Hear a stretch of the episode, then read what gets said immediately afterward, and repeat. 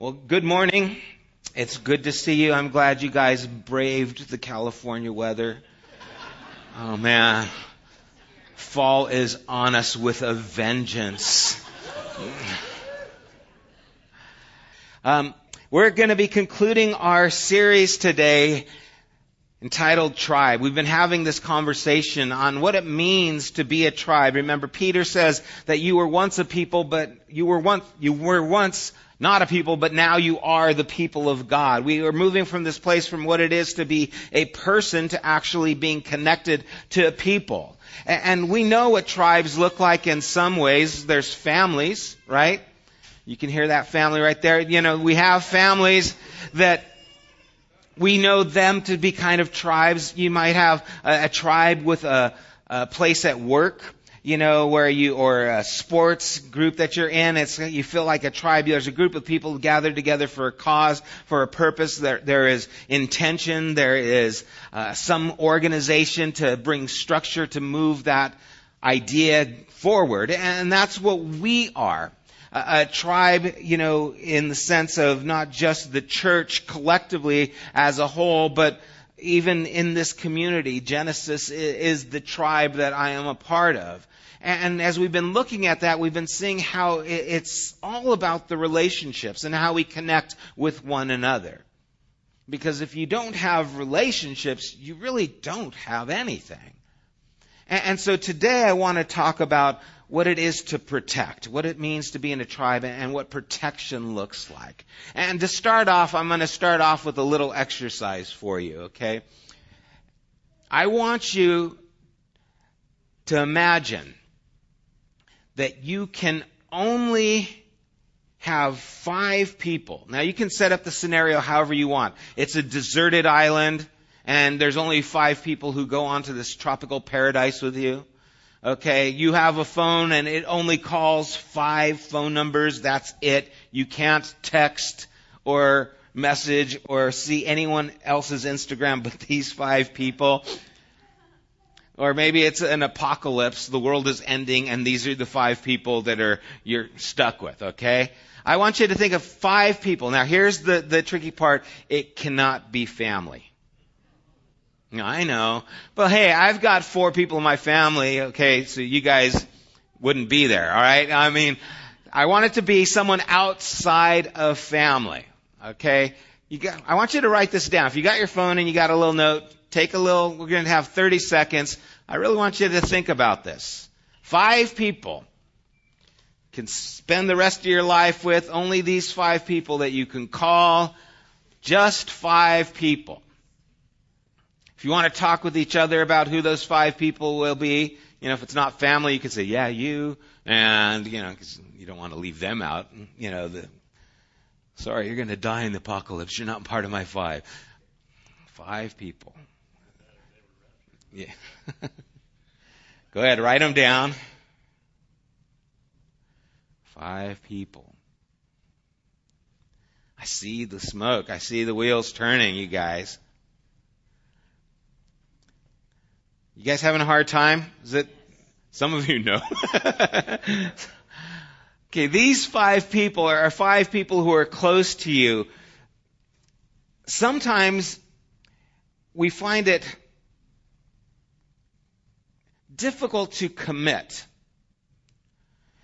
And when you think of these five people, the odds are that these five people are the five people who have the most opportunity to actually hurt you, to cause injury to you, to emotionally affect you.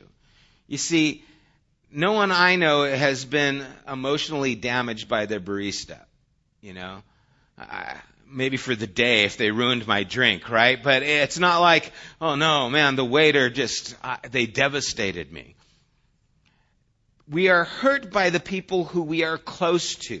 And, and these Fave 5, thank you T-Mobile for that, these Fave 5 that you have, the people who you want to be with or who you would want to be with are the people who you have to open yourself up to in order for them to be close. But when you are close, you're dangerous.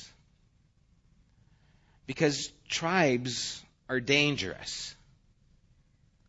Because we make ourselves vulnerable when we open ourselves to other people. And so many times what we do is we guard ourselves because betrayal can only happen from someone who is close to us. And we want to protect ourselves from that, so sometimes we will limit the amount of people who can come into this close inner circle. And the people who betrayed Jesus were the people who were closest to him. Peter denied him three times. He went to pray in Gethsemane at the garden. He was about to be taken to, to be led to the crucifixion, and he said, Can't you stay awake with me even for an hour? And they fell asleep. When they captured him, they scattered. The people who were closest to him were the ones who betrayed him. And you will find the same thing is true in our lives that the people who are closest to us are the ones who can betray us. They're the ones who can hurt us. But what we want to do is find a way of how can we, instead of hurt people, but how can we actually protect people? It's an interesting thing. In World War I, more soldiers died from infection than they did from bullets, bombs, hand grenades, shrapnel, anything like that. More people died because of infection than of bullets. Isn't that mind blowing? That's just unreal. To think that, you know, you could survive, you know, some kind of explosion, but you get a cut on your arm and then you end up dying from an infection. And it wasn't until, I think it was 1936, where they invented something. What did they invent that helped everything? Penicillin. World War II, it drastically changed because of the invention of penicillin. And in World War I, the people who fought in Africa did not suffer the infection process that the people did, say, in France. Because there's no water in Africa. If you got shot and you hit the ground, you got dirt in your wound. And it kind of packed the wound and it kept the infection from coming into your body. But in France or someplace in Europe where it was wet, you get cut and then all of a sudden, it starts to develop the infection. If there's something in that water, that something in the water starts to get in you. And what a crazy thing. I mean, back then, you know, you get a cut on your arm and it could cause serious problems. If you had strep throat before penicillin, you could die from strep throat. Isn't that crazy? Go to the doctor, have strep throat, yeah, give you a few days, we'll see what's going to happen. Crazy. And then penicillin comes along and it changes. And you see, it's crazy that what we need to survive is water, but that same water, when it's contaminated, when it has something that is problematic within it, it will actually destroy us. And the same thing is true in our relationships. We need relationships, but if there is an unhealthy relationship, something that's dysfunctional in it, something that's contaminated, it can actually start to eat away and destroy you. And it happens in tribes. It happens if there isn't a, a mentality of health that is part of that tribe that pushes the tribe forward. If we don't have the understanding that we are, are here to protect each other, if we don't see ourselves as the penicillin that the other person needs, then we can actually cause as much damage or more damage than good. And I can't tell you how many people I've talked to who have been injured by church. Maybe you're here. It was someone in church who did something to you, who hurt you in a way. And so many people have been hurt, and so they s- stay away because it's dangerous. And so this is the problem. It's what we need, but the potential is problematic. Turn with me to Matthew chapter 18. I want to look at what Jesus says. And I love this story. Matthew chapter 18, starting at verse 1. It says, At that time the disciples came to Jesus and asked, Who then is the greatest in the kingdom of heaven? I love this question because it's honest, right? You want to know who's the best. I mean, I'm a pretty competitive guy. In fact, if I'm going to be involved in a competition, I like to know who I'm involved with. Because if I have to race somebody, not that I've raced anyone in a long time, but if I were to have to race somebody, and I saw that they were much faster than me, I'd say, no, that's okay. Why? I don't want to race someone who's faster than me. I'll lose. No point in that. I don't mind being challenged, but I want to win.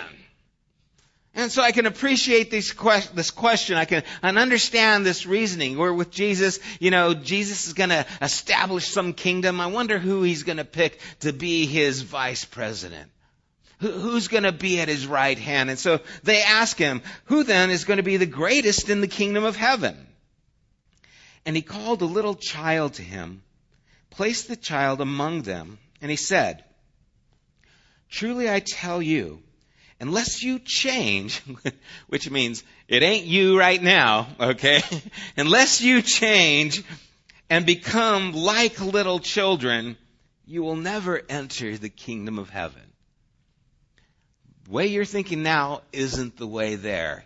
Brings the child in unless you become like a little like little children, you will never enter into the kingdom of heaven. Therefore, verse 4, whoever takes the lowly position of this child is the greatest in the kingdom of heaven. And whoever welcomes one such child in my name welcomes me. And so Jesus paints this picture for them with this illustration, bringing this child in a, child. And you think there's so many analogies here what, what this could mean. A child is innocent. A, a child is trusting. But you know what a child also is? Is a child is dependent on someone else. They actually need someone else for them to survive. See, there's a passage in Luke chapter 10 where Jesus sends out the disciples. And as he sends them out, he goes, I want you to go out, but don't take a purse, don't take a bag, don't take any sandals. You can't have a wallet, you can't have your backpack, and no shoes as you go out to talk to people. What's with that? Why can't I take my shoes? Right? Shoes are kind of not a big deal. Why can't I have my wallet? What if I want to get a cup of coffee on the way over there? What if I need to get something to eat? And what Jesus is doing is he's sending them out in a place of dependency. I want you to go out, but you're not going out there as, hey, I've got something to give to you. You're going out there as, hey, I'm in need of what you can give me. And when they are giving to you, you will have something in turn to give to them. You see, a little child is someone who depends on their parents, who depends on them for life. You're my protection. You're my comfort. You're my provision. I need you. The greatest in the kingdom of heaven is someone who actually is in a position of need. And that puts us in an awkward state because that makes us vulnerable. And so you need people, but here's the thing people need you. The other day I was talking with my wife, and we were going to do something and she wasn't sure if she was going to go or not and then she found out someone else was going. And she goes oh i want to go. It wasn't enough that i was going right? She need someone else was going so she goes oh i want to go. And she goes is that bad? I go well that's natural. If there's someone who you want to spend time with you want to go. But i, I told her i go do you realize that people say the same thing about you that when you go, they actually say, Oh, I want to go. Why? Because Corrine is going. Do you see that in your life? That when you don't show up, someone misses you. because someone is depending on you. Just like you want someone else to be there for you, someone wants you to be there for them. This is part of what it is as a tribe, and that's how we start filling this gap for one another. And so, as Jesus is explaining this and giving this great picture of who is great in the kingdom of God, it's a person who is actually dependent on others, a person who is vulnerable, a person who is trusting. He moves on in verse 6, and he says, If anyone causes one of these little ones, those who believe in me to stumble, it would be better for them to have a large millstone hung around their neck and to be drowned into the depths of the sea. It's like, whoa. When did the conversation change, right? Here's a little kid. Yes, come the little children here. But I just wonder if his voice dropped an octave, you know, but if anyone messes with these little kids, I mean, he, Jesus just gets all heavy all of a sudden. And it, he's not making this up off the top of his head. This is actually a form of execution that the Romans and the Greeks used. You see, if you were a criminal, they might crucify you. But actually, if they wanted to do things even worse for you, they would take you out on a boat. A millstone is this huge rock that they would use to, to grind up grain and they would tie a rope to it. They would tie it around you and they would leave about 30, 40 feet and then they would push it off the boat. So you get to see the rope and that's like, okay. And then it would take you down. And you see, the sea at this time was not just a sign of mortality that you can die, but it was known as the abyss. It was a place where if you were to die in the sea, you would never find rest. There was this understanding, the stigma of the sea as being a place where you will never find your resting place. That's why in Revelation when it says the end and there was no more sea, the new heaven and the new earth, why is that? Because the sea represented something that was evil back then, something that was dark, something that was happened. And so Jesus is saying, that it would be better for you to be thrown into the ocean with a millstone than to harm one of these children. Now, the interesting thing about this is he doesn't say that he's going to protect the children. He's actually leaving protection up to us. Has anyone gone through something where God wasn't there to protect you? I have.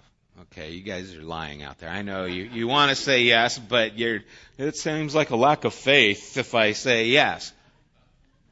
But there are things we go through where God is not there to protect us. You see, the whole point is someone was supposed to be there to protect you. That's what he is charging them with. And so some of us here have been molested when we were children, or we know people who have been molested when they were children. I want you to know how God feels about that. It would be better for that person to have a millstone tied around their neck and thrown into the ocean. But He wants us to be the ones who protect as well. You see, we are stepping into this place where now, if that little one is in danger, then I need to be the person who rises to the occasion and stops that. And the picture is so clear when it's a child because children are so helpless.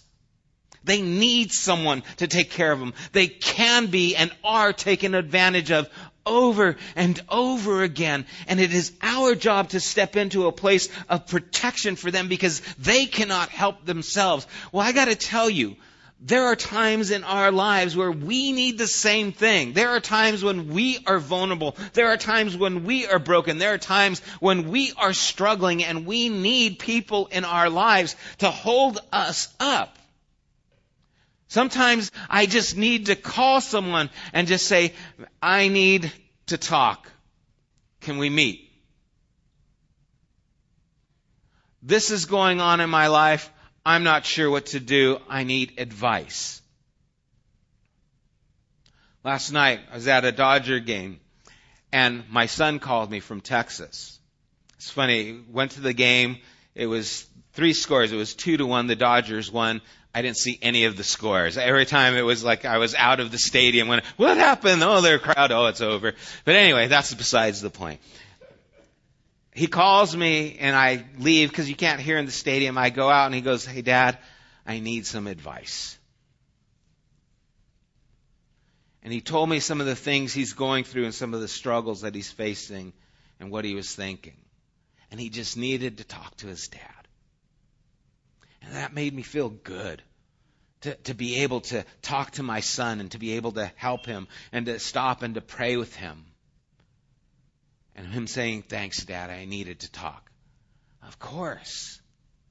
Of course, son. I'm any time you need to talk. I love hearing from you. That's what a tribe is. And I'm privileged for those of you who have called me in times past with your struggles and say, hey, I, I need to talk to you. And sometimes it's been hard. I, I don't always like hearing the news. I, I don't like going and having to deal with, you know, our friends who are in the hospital dying of cancer. I, I don't like to deal with the struggles that are there when you find out that someone's son has committed suicide. I don't like dealing with those things, but that's what it is to be in a tribe. And when you open up your hurts to someone else, that person has a responsibility to take care of you. And it's not just me. We do that for each other. We are here to care for one another. And this picture that he is giving us of the child is he's giving us really that instruction that we are to care for one another. You know, in Matthew chapter 23, later on, Verse 37, Jesus is standing over Jerusalem and he says, Jerusalem, Jerusalem, you who kill the prophets and stone those sent to you, how often I have longed to gather your children together as a hen gathers her chicks under her wings, and you were not willing. You see, this picture uh, of a maternal, you know, instinct of wanting to bring children in into safety, but they were resisting and would not come. And so we see the heart of God wanting to reach out that they wanted, He wanted them to come, but they were unwilling. And boy, doesn't that break your heart when you see someone just going down. They're taking a nosedive and you can see the dots. You're going, who are you going out with? Ah, you know, I know that guy. Everybody knows that guy. This isn't going well. Can I give you advice? Oh, no, no, it's fine. God told me we're to be together. And you think, well, I think you should get a second opinion. Not that I don't trust God, I just don't think you heard from God. And you see the hurt later on. And you've got to be there to step in and say, hey, take, take a break from this. Or stop living that way. It's destroying you. But sometimes people aren't willing. Sometimes our kids aren't willing. Sometimes our friends aren't willing. But it's our job to try. It's our job to want to gather them, to want to protect them, to want to bring them in so that there is that closeness to us and protection for them. Anyone ever been to a wedding? If you've been to a wedding, you've heard 1 Corinthians 13. Love is patient, love is kind, doesn't boast, isn't proud. Right? And in that verse, or in that passage, 1 Corinthians 13, 7, it says that love, it always protects, always trusts, always hopes, always perseveres. It's interesting that word protect. The word protect there in the Greek is the word stego. I think that word sounds, sounds cool, stego. If I have a bodyguard, I'm going to name him stego. Protect me, stego. I thought it was cool. Um, but that word protect, stego, in some translations, it actually says something different. In the New International Version, it says protect. If you got the English Standard Version, it'll say bears all things. King James will say suffers long. And you see, this word protect is also the same word that's used for suffer. Because they go together. See, has anyone who's loved suffered? You should. It, it comes with the territory. And it's interesting because this word to protect means to, to, to keep away, but it also means to hold close. And it's like, how bizarre. It means both things. It means to guard against, but it also means to shield against. And you see, that's what love is. It's a place where you can come and find security in a place that also keeps the harm away. And it goes hand in hand. And so the, the rubber meets the road in this relationship with one another where we are going to actually step into a place where we care enough to suffer. Where we want to protect enough to bear with the problem, where we want to be involved enough to actually make a difference. The people who are on your fave five are the people who you've stepped into their lives. You've probably suffered with them. You've probably borne things with them and you've probably protected them. And the reason they're close to you is because of those things. And that's supposed to be the condition of a tribe. That's what we want Genesis to be. A place that is a community, a place that is a tribe, a place where we care about one another. So when Judy finds out that her son is having liver failure, she can call us up and she can say, can you pray for my son? This isn't just a person, this is her son. This is my sister's son. Of course I'm going to pray for her. Of course I'm going to follow up and find out how she's doing. Of course I want to know what's going on. Why? Because you are close to me. I want to bear this with you. And by bearing it with you, I also protect you. Because when things go wrong and life punches you in the face,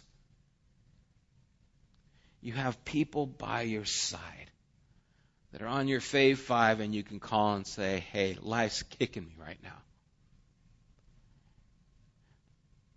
And you see, the great thing about Jesus and what he does in the heart of a tribe is not only does he protect those children who the millstone needs to be hung around that predator's neck and dropped into the sea, he also deals with the predators. You see, you might be here and you might say, I was actually one of those people. Maybe it wasn't a child. Maybe it was a relationship that you abused. Maybe it was a friendship you took advantage of. Maybe it was your parents you, you lied to or stole from. Maybe it was another situation. You see, sometimes we play the role of the predator too. And then Jesus says, I will take that millstone. And he took the millstone of each one of us upon himself to the bottom of the sea. So that we can now come with a, a clear conscience before God, saying, God, I know who I am, but I know what you've done for me. And I know now what you want me to do for others. And this is where we need to go. You know, it, it's the people who I've been involved with the deepest hurt are the people who I really closest to. The people who have been there for me in my deepest hurt are the people that I'm closest to. I mean, we've gone through some dark things, some dark things. And I know some of your stories, and I know that you've gone through things too. And it's so good to have someone there with you when you go through it. The times where Karina and I have been struggling, I mean, having to deal with problems in our family and struggles to make it happen, people have called and said, hey, what can we do? Can I get you a flight to go see your son? have paid our way so that we can make this happen. I can't tell you what that means when you're in a place in despair and saying, I don't know what to do. I can't do anything. And someone comes alongside and says, Here, let me help you. Let me bear this with you. Let me guard you in this. And they're a part of my life. And that's what a tribe looks like. You see, I, I don't want to go to church. That's not enough for me. And I hope it's not enough for you. That you've just come here to hear my wonderful and inspiring messages. That's not enough. I don't care how wonderful, how inspire, inspiring, inspiring that talk is. That's not enough for my life. What I need is people by my side to strengthen me. And if you've been hurt by church, and I know some of you have, like I have been hurt by church, want you to understand that to get the benefits of what tribe is about, you have to step back into a place of vulnerability, not stupidity. Hopefully, we've gotten wiser over the years and through the things that have happened to us. You know, fool me once, shame on you. Fool me twice, not going to be fooled again. no, um, that's a political thing there. Um, if we don't step into that vulnerability and take the chance, we will lose out on community. We will lose on, out on what it means to be a tribe. And part of the protection that's necessary is keeping people from bearing everybody's burden. See, I can't bear all of your burdens. I mean, we can do so much. I only have so much time. You only have so much time. There's only so much we can give. But there are other people who can help. Other people you might be closer to than you're close to me. And you need them, and I need them. And, and so we are here to help serve one another. You know, the reason we could do the cafeteria in Haiti is because everyone was a part of it. The reason we can do the construction in Mexico is because we got people who can do construction. If it was up to Gabe and I, I don't know what would get done. He would cut their hair, and and I would eat the tacos. You know, I mean, I, I don't know what would get done, but we have other people can say, "Hey, can you get that? Can you put that here?" Okay, sure, I can do that if you help me know what I should do and then it starts to work together. And we need each other. Your tribe needs you. Don't be afraid because you've been hurt before. Let's protect one another and let's strengthen one another. And one of the areas where I want to protect our tribe here, even this morning, and I'm probably going to do this throughout the weeks to come, especially when we're short-handed, is we have a few people who are gone on vacation this week. And so I need two men who will stay to help clean up when everything is done, to help put chairs away, help roll all the things, get it taken care of into the trailer. Can I get two guys to do that? Hands of two guys? Joe. I've got four guys. That's a tribe. That's a team. Okay, if you guys could stay and help just make sure everything is taken and all the way into the trailer. See, that's what a tribe looks like. You know, should I push it with the children's ministry? Let me share this with you. And, and again, I, I don't want to guilt you, but I want you to understand the blessing that it is to be a part of something.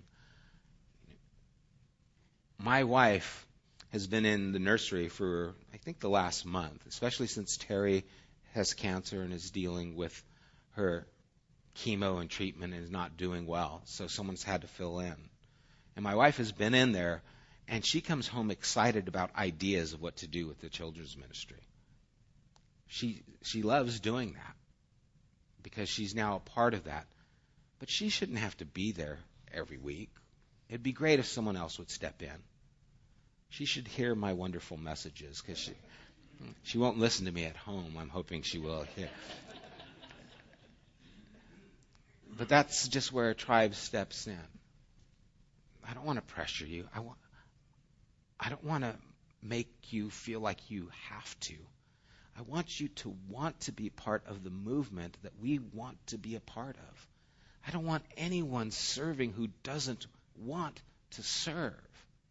In fact, if you are here and you're serving in the children's ministry or ushers or whatever, and you're saying, I really don't like this, what I'd really like to do is paint or whatever, I don't know.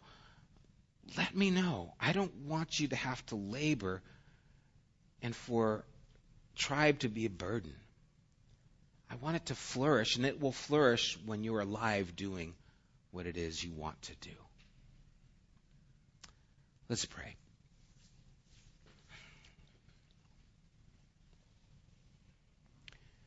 Father, even as I'm talking, I do want to lift Terry up to you, Lord. Lord, she's been struggling with this cold and it's been lingering, and I pray you would bring health to her body, strength to her soul, Lord. Lord, I know it's depressing wanting to move forward with her chemo treatments and not being able to, and then the transplant just gets put off, and so the the weight just lingers on. Lord, we just want to come alongside her. I, I thank you so much for all the people who are taking her food every week, God. You, you've provided for that family through this tribe, and I'm grateful for the love and support that she has received, even as she tells me all the people who come by and call her. Lord, thank you for the love that is there. Heal her, God, for her sake. Lord, we miss her, we love her, and we want to see her better. And Lord, for again, Jeff, Judy's son, and those who are sick and struggling here, Father, I, I don't know all the needs, Lord, but Lord, may we step into those needs with one another. Lord, may we be vulnerable. May we protect and may we bear these burdens. May we guard our hearts against being exclusive. And may we guard our hearts, Lord, from being people who use instead of protect. Shape our community to look like you, Jesus, to look like that little child who's in need, who's dependent, but who trusts. Lord, might your life be seen in us as we do those things.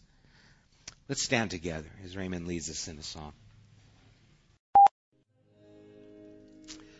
May you find the greatness in becoming a little child. May you see that the definition of love itself is to be one who protects and one who bears. And may your Fave 5 not leave anyone out. God bless you guys. Have a great day.